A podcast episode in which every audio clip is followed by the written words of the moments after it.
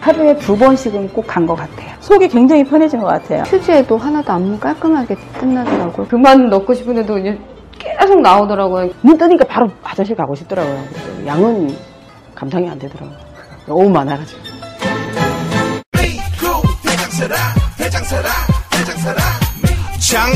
장실 굿모닝 화장실 바나 굿모닝 바나나. 검색창에 미궁 대장사랑. 결혼, 출산을 하고 안 하고는 개인의 선택입니다. 하지만 결혼을 하고 싶어도 아이를 낳고 싶어도 상황이 여의치 않아 포기하는 청년이 있다면 이제 서울에서는 포기하지 마십시오. 서울시는 적어도 살 곳이 없어서 아이를 돌봐줄 사람이 없어서 결혼, 출산을 포기하는 청년이 없도록 신혼부부용 주택을 대폭 늘려 지원하고 영세부터 초등학생까지 온 마을이 함께 돌보는 체계를 구축합니다. 청년의 사랑에 투자하는 서울시와 함께합니다.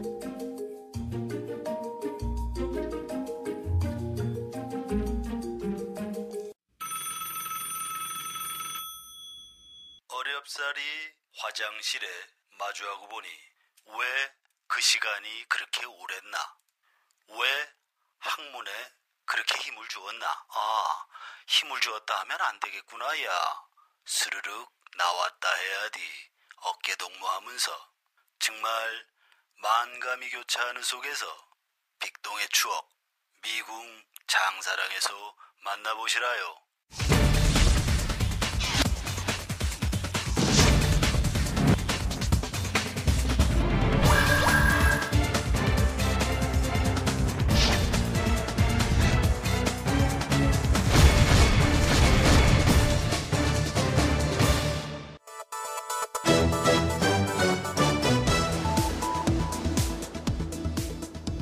삼성 모노조 경영에 맞서 싸우다 스스로 목숨을 끊은 삼성 노조 조합원 염호석 씨의 아버지가 어제 검찰에 체포됐습니다. 노조장으로 치러달라는 아들의 유언과 반대로 삼성으로부터 6억 원을 받고 조용히 가족장으로 장례를 치렀는데요. 검찰은 어제 이 아버지를 위증 혐의로 체포했습니다. 아버지 염 씨는 아들 염 씨의 시신을 탈취해서 가족장으로 진행하는 과정에서 삼성 측과 만난 적이 없다, 이렇게 재판에서 거짓 증언을 한 혐의를 받고 있습니다. 돈 때문에 다른 가족들과 상의도 하지 않은 채 아버지는 아들의 시신을 탈취해서 병원 밖으로 빼돌렸습니다. 아들의 죽음보다 또 아들이 지키려고 했던 가치보다 돈이 더 중요했던 것일까요? 이제라도 진실이 밝혀지게 됐으니 더 이상 억울함이 없기를 기도하겠습니다. 6월 29일 금요일 이슈파이터 출발합니다.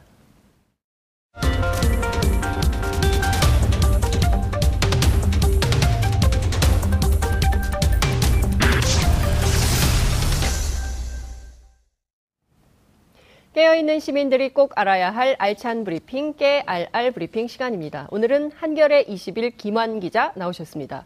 옷잔데, 그죠? 네, 예. 한겨레 신문에 있는데, 네. 예. 작가님들 참고해 주시기 바랍니다.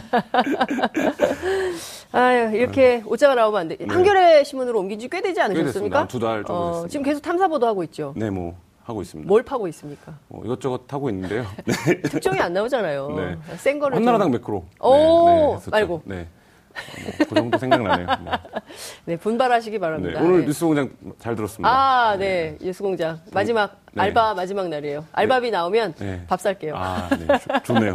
뉴스공장 아니라 한 뉴스 오피스 정도 되는 것 같더라고요. 누가 방송에서 그 얘기를 하신 네, 것 같던데 네. 네. 좀 듣기가 편안해서 괜찮았던 것 같습니다. 네, 공장장보다 매끈하죠. 네, 그러니까 네. 공장이 아니라 이제 사무실 같더라고요. 네, 사무실 네. 공장이 아니라 네. 뉴스 오피스로 네. 네, 제가 승격시켜 놓고 네. 왔습니다. 알바의 미덕이라고 할 수 있겠죠. 네. 그 광고를 엄청 하시더라고요, 슈퍼히터. 네. 그러니까 검색어에도 올라왔어요. 네. 그래서 조만간 제가 보기엔 2% 뜬다. 네. 고맙습니다. 자, 여러분 덕분입니다. 워낙 인기 프로그램이니까. 그러니까요. 네. 예. 자, 첫 번째 키워드 민망해서 보겠습니다. 네. 양심적 병역 거부를 허하라입니다.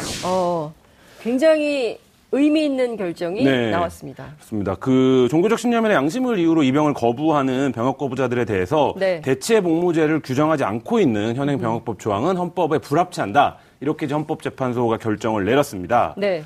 굉장히 큰 진전으로 지금 평가가 되고 있는데요. 그러니까 이른바 이제 개인의 자유, 양심의 자유가 자유권에서 굉장히 중요한 헌법적 네. 가치에서 요소인데 이 부분에 대해서 한국 사회 거의 20년 가까이 법리적인 논쟁을 해오다가 헌법재판소가 드디어 이제 지난 2004년과 11년에는 이제 합헌이라고 결정을 했었는데요. 네. 이번에 세 번째의 결정에서 드디어 헌법에 불합치한다라는 결론을 내렸습니다. 이 병역법 얘기를 좀 해주셔야 될 것 네. 같아요. 병역법 88조 1항, 5조 1항 네. 이 두 개에 대한 위헌 여부를 보는 거였죠. 네, 그렇습니다. 88조 1항은 병역을 네. 거부한 이들을 처벌하는 것이 맞느냐, 그러니까 그 징집을 거부한 사람들을 처벌하는 것이 맞느냐를 규정한 처벌 조항이고요. 네. 5조 1항은 병역의 종류를 규정하는 조항입니다. 네. 그래서 애초에 관심은 88조 1항이었어요. 그러니까 네. 병역을 거부해도 처벌하지 않는 방향으로 생각을 했었는데 네. 지금 헌재는 어떻게 판단을 한 것이냐면 88조 1항은 징집의 의무는 국민의 의무 사항이기 때문에 네.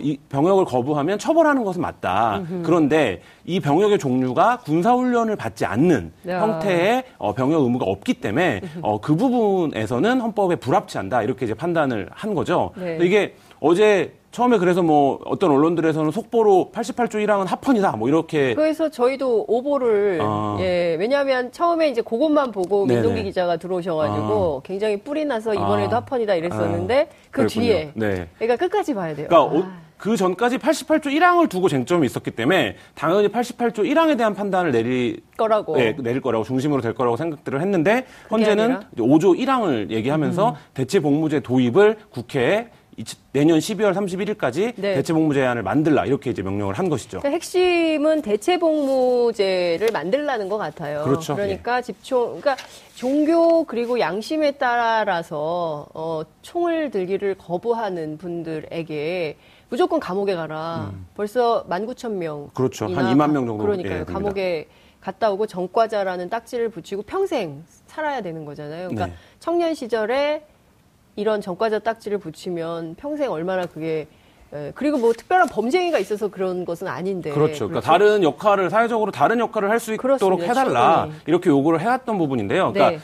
이 88조 1항과 이 5조 1항을 두고 어제 합헌과 위헌 헌법 불합치 합헌이 네. 나오면서 저는 개인적으로 굉장히 좀 절묘한 선택이다. 최대치의 네. 판단이 아닌가. 현실적으로 법제도가 할 수 있는 네. 뭐 이런 생각도 좀 들었는데요. 그러니까 이 88조 1항을 위헌 결정할 경우에는 그동안에 이제 처벌을 받았던 사람들을 어떻게 할 것이며 그다음에 현재 그 감옥에 있는 사람들을 또 어떻게 할 것이며 그렇죠. 이런 이제 굉장히 좀 파급이 큰 쟁점들이 바로 부딪히게 되는데 이걸 약간의 유예 기간을 두면서 그 그러니까 대체복무제를 네. 도입하는 것을 권고하는 시간을 벌고 네. 법리적으로도 충분히 좀 목적한 바를 달성할 수 있도록 네. 하는 결정을 내리지 않았나 뭐 이렇게 생각됩니다. 지금 현재 재판 중인 사람들이 있을 거 아니에요? 네네. 이것은 어떻게 되는 건가요? 일단 현실적으로는 재판이 다 연기될 것으로 보이는데요. 아, 그래요? 네. 네. 근데 이제 그 병역의 의무라는 게 나이랑도 지금 연동이 되기 때문에 그렇죠. 예, 뭐 그런 부분들에서는 좀 세부적인 처리들, 그러니까 일괄적으로 어떻게 법원에서 네. 판단이 좀 필요할 것 같고요. 근데 이런 부분들이 있습니다. 이번에 헌재 결정을 하고 이제 대법원도 8월 달에 전원합의체에서 결정을 하게 되는데요. 이 결정이 난 배경을에서 박시한 전 대법관 같은 경우에는 그러니까 1급 1심 판사들이 네. 자꾸 무죄를 주는 줬는데 네. 그 부분이 사실상 하급 심판사들이 스크럼을 짜고 데모를 한 거나 마찬가지 효과가 났다. 그러니까 1심에서 계속 무죄를 주니까 네. 헌재와 대법원에서는 계속 유죄를 줘왔는데 네. 그러니까 이 부분에 대해서 법에 대한 해석이나 법 감정들이 바뀌었기 때문에 뭐 그 부분들을 감안하면 그리고 이제 헌재가 명확하게 헌법 불합치 판정을 내린 거기 때문에 네. 그렇죠. 근데 지금 이 대체복무제를 대체로 모든 나라들이 실시하고 있고 시민단체에 따르면 우리만 대체복무가 없다고 해요. 네. 굉장히 왜 우리는 대체복무를 허용하지 않은 건가에 대한 의구심을 갖게 되는 건데 지금 외국 현황은 어떻게 되는지 간략하게 설명을 좀 해주세요. 네, 징병제를 택한 59개 나라 가운데 한 20개의 나라가 그 양심적 병역거부를 인정하고 대체복무제를 하고 있는데요. 네. 뭐 독일 같은 경우에는 재활센터나 유치원, 뭐 요양원 등 복지 분야에 주로 투입을 하고 있습니다. 네. 뭐 이탈리아도 문화유산 보호나 재난 발생 시에 긴급 대처를 하고 있고요. 대만도 이제 우리보다 그 얼마 전에 그 인정을 했는데 네. 뭐 병원, 양로원, 요양시설, 화재 방지 공공 건물 뭐 이런 데서 이제 관리 업무들을 하고 있고 그리스는 이거보다 이제 좀 낮은 행정기관에서 일을 하는 뭐 이렇게 이제 하고 있는데요. 뭐 나라마다 차이가 있습니다. 사회문화적으로. 그래서 지금 이제 우리나라에서 논의되고 있는 것도 공공복지 분야, 네. 혹은 이제 뭐 소방관이나 이런 이제 좀 재난 분야의 투입이 논의가 되고 있고요. 제일 쟁점은 기간입니다. 기간이죠. 예, 그러니까. 제가 보기에는 그게 제일 중요한 것 같고 지금 현역병들의 경우에 네. 또 대체 복무가 있으면 나도 대체 복무하고 싶다라고 생각할 수 있는데 그 조건이 굉장히 까다로운 거잖아요. 네, 그렇죠. 네. 그러니까 기간이 일반적으로 길게 설정을 하는 건데요. 네. 그러니까 지금 국회에 제출되어 있는 법안도 한 1.5배에서 2배 정도 가량. 근데 이제 외국 같은 경우에는 같은 나라들도 있어요. 예를 들면 예, 대체 복무랑 현역 복무의 기간이 같거나 조금 긴 나라들이 아하. 있는데 어디가 그래요? 그 독일이나 노르웨이 같은 경우는 현역 복무 기간이나 대체 복무 기간이 같아요. 그러니까 독일은 9개월이고 노르웨이는 네. 12개월인데 현역으로 복무해도 같은 기간, 대체 복무를 해도 같은 기간인데 우리나라는 이제 뭐 여러 가지 국민 감정이나 그 문화상 그렇게는 좀 어려울 것 같고 뭐 병역 거부 운동을 해왔던 분들도 뭐 한 그 부분은 좀 현실적으로 인정을 하고 있는 부분이거든요. 네. 그래서 그 기간에 대한 설정 이런 것들이 국회에서 뜨거운 쟁점이 될 것 같습니다. 당장은 또 이제 기간이 길어질 수도 있지만 저는 이게 또 개정안이 나올 수도 있는 게 지금 그동안 우리가 네. 이제 분단 사회에 계속 살고 있었고 그렇죠. 또 북한의 위협이 또 언제 발발할지 모르기 때문에 의무 복무를 해야 되고 군에 대한 뭐 예산도 많이 투여해야 되고 그랬는데 지난번에 4.27 판문점 회담에서도 얘기가 됐던 것처럼 한반도 평화 체제에 따라서 군축 논의, 네. 군축 협상을 또 해야 되잖아요. 그런 측면에서 보자면 이런 사회복무나 대체복무제 형태로 이것이 확장될 수밖에 없지 않나. 그렇죠. 그러니까 양심적 병역 거부 운동이라는 게 결국은 전쟁에 반대하고 그렇죠. 예, 다른 사람들을 살상하는 어떤 행위에 자신이 네. 동원되고 싶지 않다. 네. 뭐 잠재적으로 예비적으로도 이런 네. 취지이기 때문에 한반도도 마찬가지로 지금 이제 남북 대화 국면에서 평화 군축 국면으로 들어가고 있는 상황이기 때문에 네. 그 부분의 논의와 물려서 결국엔 징병제나 모병제 같은 부분들 그리고 전체적인 군의 이제 숫자를 줄이는 것 뭐 네. 이런 논의들이 좀 같이 네. 이루어질 필요가 있죠. 그렇죠. 인권 평화의 관점으로 봐야 될 것 같아요. 네. 무하마드 알리 네. 전설의 복서 네. 그 사람이 그랬잖아요. 베트남 전쟁 안 간다고 그렇죠. 하고 양심에 따른 병역 거부 1호 네. 인데 베트콩은 나에게 니그로라고 한 적이 없다. 네. 내가 그렇죠. 베트콩하고 싸우느니 차라리 이거 흑인 네. 인권 탄압하고 차별하는 네. 세상과 싸우겠다. 아주 멋있는 말을 했거든요. 예, 예. 그렇기 때문에 제가 보기에는 이런 전제가 굉장히 중요한 출발이 아닌가 네, 싶습니다. 그리고 한국에서 이 부분이 오랜 논의니까 이게 첫 보도를 한겨레21에서 예, 했었었는데요. 예. 2001년 2월달. 작가가 한겨레21을 강조했나? 네. 네, 한겨레21에서 첫 보도를 하고 첫 번째 이제 병역 거부를 했던 예. 사회적으로 논란이 됐던 오태양 씨가 그 보도를 보고 이제 병역 거부를 알게 되고 결심을 맞아요. 했다는 예. 얘기를 본인이 직접 할 정도니까 그러니까 2001년부터 17년입니다. 예, 17년입니다. 그러니까 예. 근데 그 허들을 못 넘었었습니다. 그러니까 이 병역과 국방 예. 안보라고 하는 이 허들을 못 넘었는데 큰 진전이 지금 이루어지는 것은 사실입니다. 그러니까요. 어쨌든 여기까지 왔다는데 대단하다라는 생각을 하고요. 또 한 허들을 넘어갈 수 있는 기회가 네. 있을 거라고 생각합니다. 자, 두 번째 키워드 보겠습니다. 개혁 입법연대 가자. 오 네. 배우다워요. 네. 한 번 더 하시죠. 가자. 네. 야. 그 개혁 입법 연대입니까? 개혁 입법 동맹입니까? 그러니까 뭐 그 개혁 벨트라고 부르기도 개혁 벨트, 하고 뭐 용어가 예. 다양해요. 이거 하나 통일해야 될 것 네, 같아요. 개혁 입법 연대라고 지금 부르고 있는 것 같은데요. 네.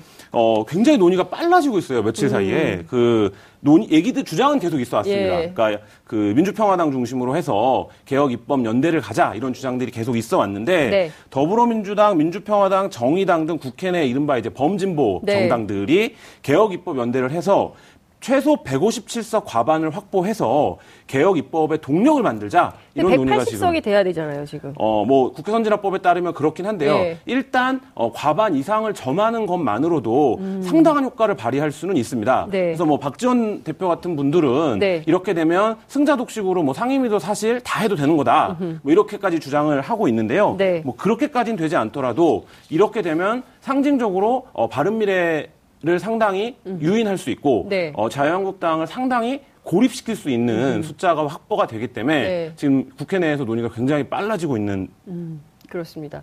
제가 알바 뛸 때 뉴스공장의 네. 고정 곡들이 네. 있잖아요. 예, 예. 노회찬 원내대표도 그렇고 박지원 전 대표도 그렇고 똑같이 노회찬 대표는 개혁동맹, 네. 여기는 개혁연대. 네. 이름은 좀 다르지만 똑같습니다. 내용은. 네.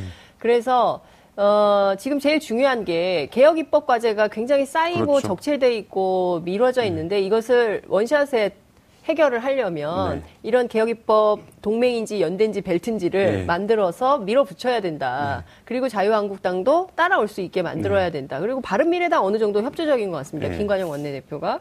그래서 이대로만 된다면 그동안 쌓였던 것들을 한꺼번에 풀 수 있는데 그 전제가 국회의장 선거하자는 거 아니에요? 네.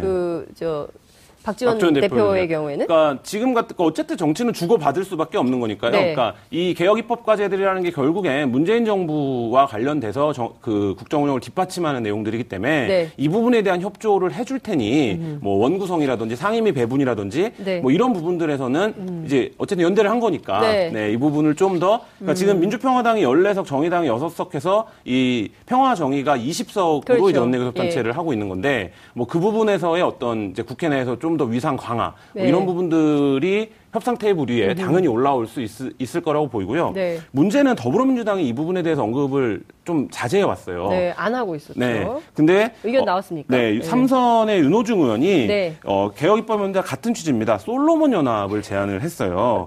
솔로몬 연합은 뭐냐면 정치인들은 이름 짓느라고 잠을 못 잘 것 같아요. 이게 프레이밍이 중요하니까. 네. 예. 그러니까 민주당이 파란색이고 평화당이 네. 녹색이고 정의당이 노란색인데 이렇게 이제 국기 색깔로 이루어진 나라인 솔로몬 제도에서 이름을 따서 솔로몬이 네. 이제 뭐 현명한 왕의 솔로몬의 지혜. 네. 네. 그래서 솔로몬 연합을 하자 뭐 이렇게 얘기를 하고 있는데요.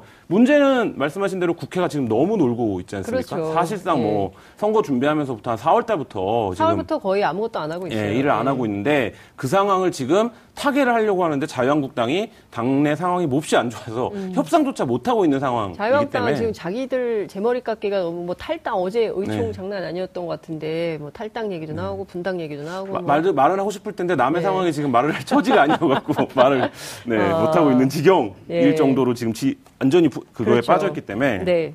그래서 그 부분에서 이제 논의가 되고 있고 민주당은 급한 이슈들이 좀 있습니다. 그러니까 판문점 선언 국회 비준, 뭐 해야 되죠. 네, 그렇죠. 고위공직자 범죄수사처, 공수처 처리죠. 네, 그다음에 뭐 상가 임대차 보호법, 예. 그다음에 그 외에 북한과의 교류, 수사권 예. 조정 뭐 여러 가지가 있죠. 네네 예. 그런 부분들을 처리를 해야 되는데 혼자는 어차피 못하는 상황이거든요. 네. 그러니까 이제 그런 부분들을 타개하는 것으로 굉장히 좀 전국을 돌파할 뭐 네. 이런 이제 카드로 떠오르고 있습니다. 제가 보기에는 솔로몬 연합 이게 딱 떨어지는 것 같긴 해요. 입에 착 붙잖아요. 네. 그래서 너무 기니까 개혁입법 동맹, 네. 개혁입법 연대 이거보다는 솔로몬 연합이 좋긴 한데 이게 되면 일정 정도 그동안 국민들이 답답했던 민생 현안과 관련된 개혁 법안들이 좀 처리될 수 있을 것 같다는 생각이 좀 들기도 한데 자유한국당이 또 되려고 하면 또 나타나죠. 그렇죠. 일이 좀 되려고 하면 나타나서 잠깐만 하기 네. 때문에 또 어떤 방식으로 얘기가 나올지 좀 봐야 되겠네요. 아까 말씀하신 것처럼 이렇게 개혁 입법 연대, 뭐 솔로몬 연합이라고 부르던 157석이 탄생을 하고 바른미래가 여기 협조를 해서 180석을 넘어버리면 네. 자유한국당이 100석을 넘게 갖고 있지만 사실상 무력화되는 상황이 발생을 하거든요. 그걸 자유한국당은 원할 이유가 없기 때문에 그 부분에 대해서 이거에 대한 공세를 어느 시점이 되면 예, 계속 해나갈 것으로 보입니다. 뭐 지금은 네. 일단 당내가 너무 분란이 심해서 네. 나서지 못하고 있지만. 알겠습니다. 자, 세 번째 키워드 보겠습니다. 6억과 바꾼 침묵입니다. 아, 그러니까 제가 오프닝에서도 네. 말씀을 드렸지만 너무 가슴이 아파요. 네, 그래서. 굉장히 좀 네. 부자지간의 연이 이럴 수 있나 싶을 정도로 참혹한 사건인데요. 네. 그 삼성의 무노조 경영에 맞서다 스스로 목숨을 끊었던 노조 조합원 염호석 씨가 있습니다. 네. 이 부친 염화무 씨가 어제 경찰에 체포가 됐습니다. 네. 염호석 씨는 스스로 목숨을 끊으면서 아까 이제 말씀하신 것처럼 노조장으로 치러달라, 그리고 네. 자신의 노조가 승리하는 그날 뿌려달라, 뭐 이런 유언을 남겼는데요. 근데 뜻밖에도 이 염호석 씨가 가족장으로 치러졌습니다. 그리고 그 과정에서 뭐 시신이 탈취되어가는 병원에서 네. 뭐 이런 일도 있었는데 이 과정을 삼성에게 6억 원을 받았던 아버지가 좀 관여하고 주도했던 것으로 지금 검찰은 판단을 그렇죠. 하고 있습니다. 그 실제 이 사건과 관련해서 노조장으로 치러야 된다고 해서 장례를 어떻게 할 거냐를 가지고 노조하고 갈등이 있었잖아요. 근데 그것 때문에 그 재판받고 있는 네네. 지부장 있지 않습니까? 네네. 그 자리에서 그 허위 사실을 얘기한 것 때문에 위증죄로 일단 체포가 된 건데요. 네. 그 재판에 나와서 당시에 삼성 관계자와 만난 적도 없다. 그러니까요. 돈을 받지 않았다. 이렇게 진술을 했습니다. 거짓말을 한 거죠. 그러니까 이 부분에서 왜냐하면 이제 한국적 그 정서에서 가족들이 그걸 원치 않으면 사실 굉장히 좀 어려운 부분들이 있기 때문에 이제 삼성 전자서비스 노조가 유언이나 이런 내용들을 다 알고 있었음에도 불구하고 그 어떤 결정을 그 가족보다 앞서서 하기는 좀 부담스러운 상황이었기 때문에 근데 의심은 그 당시에서도 이제 했었습니다. 네. 근데 이제 그때 거짓 삼성을 절대 만나지 않았다 뭐 이렇게 얘기를 해왔었는데 수사 결과 그렇지 않았던 것으로 이렇게 지금 드러난 것이죠. 아, 참 더는 이런 일이 없었으면 좋겠어요. 그 아버지도 정말 이해할 수가 없고 그리고 실제 노조를 해보려고 했던 결국에는 삼성이 이런 것을 이용해 먹은 거 아닌가. 그렇죠. 그러니까 그게 제일 분노할 수밖에 없는 포인트가 아닌가 싶습니다. 네. 삼성의 지금 노조 와해 공작들이 예. 계속 보도가 되고 있는데 뭐 상상을 초월하는 그렇습니다. 정도거든요. 그러니까 그 부분에 대해서 삼성이 과연 그런 것들을 혼자 힘으로 할 수 있었겠는가. 정부 부처의 비호나 결탁 없이. 또 하나는 그 과정에서 어떤 검은 돈들이 누구에게 어떻게 건네져서 네. 그 노조와의 공작들이 수행되었는가. 이런 부분들에 대한 수사가 좀 신속하고 확대될 필요가 있지 않을까라는 생각이 듭니다. 네, 알겠습니다. 오늘 말씀 여기까지 듣겠습니다. 고맙습니다. 네, 감사합니다. 여러분들께서는 지금 생방송으로 진행하는 장윤선의 이슈파이터와 함께하고 계십니다. 오늘 방송 좋았나요? 방송에 대한 응원 이렇게 표현해주세요. 다운로드하기, 댓글 달기, 구독하기, 하트 주기. 더 좋은 방송을 위해 응원해주세요. 그리고 2부도 함께해주세요.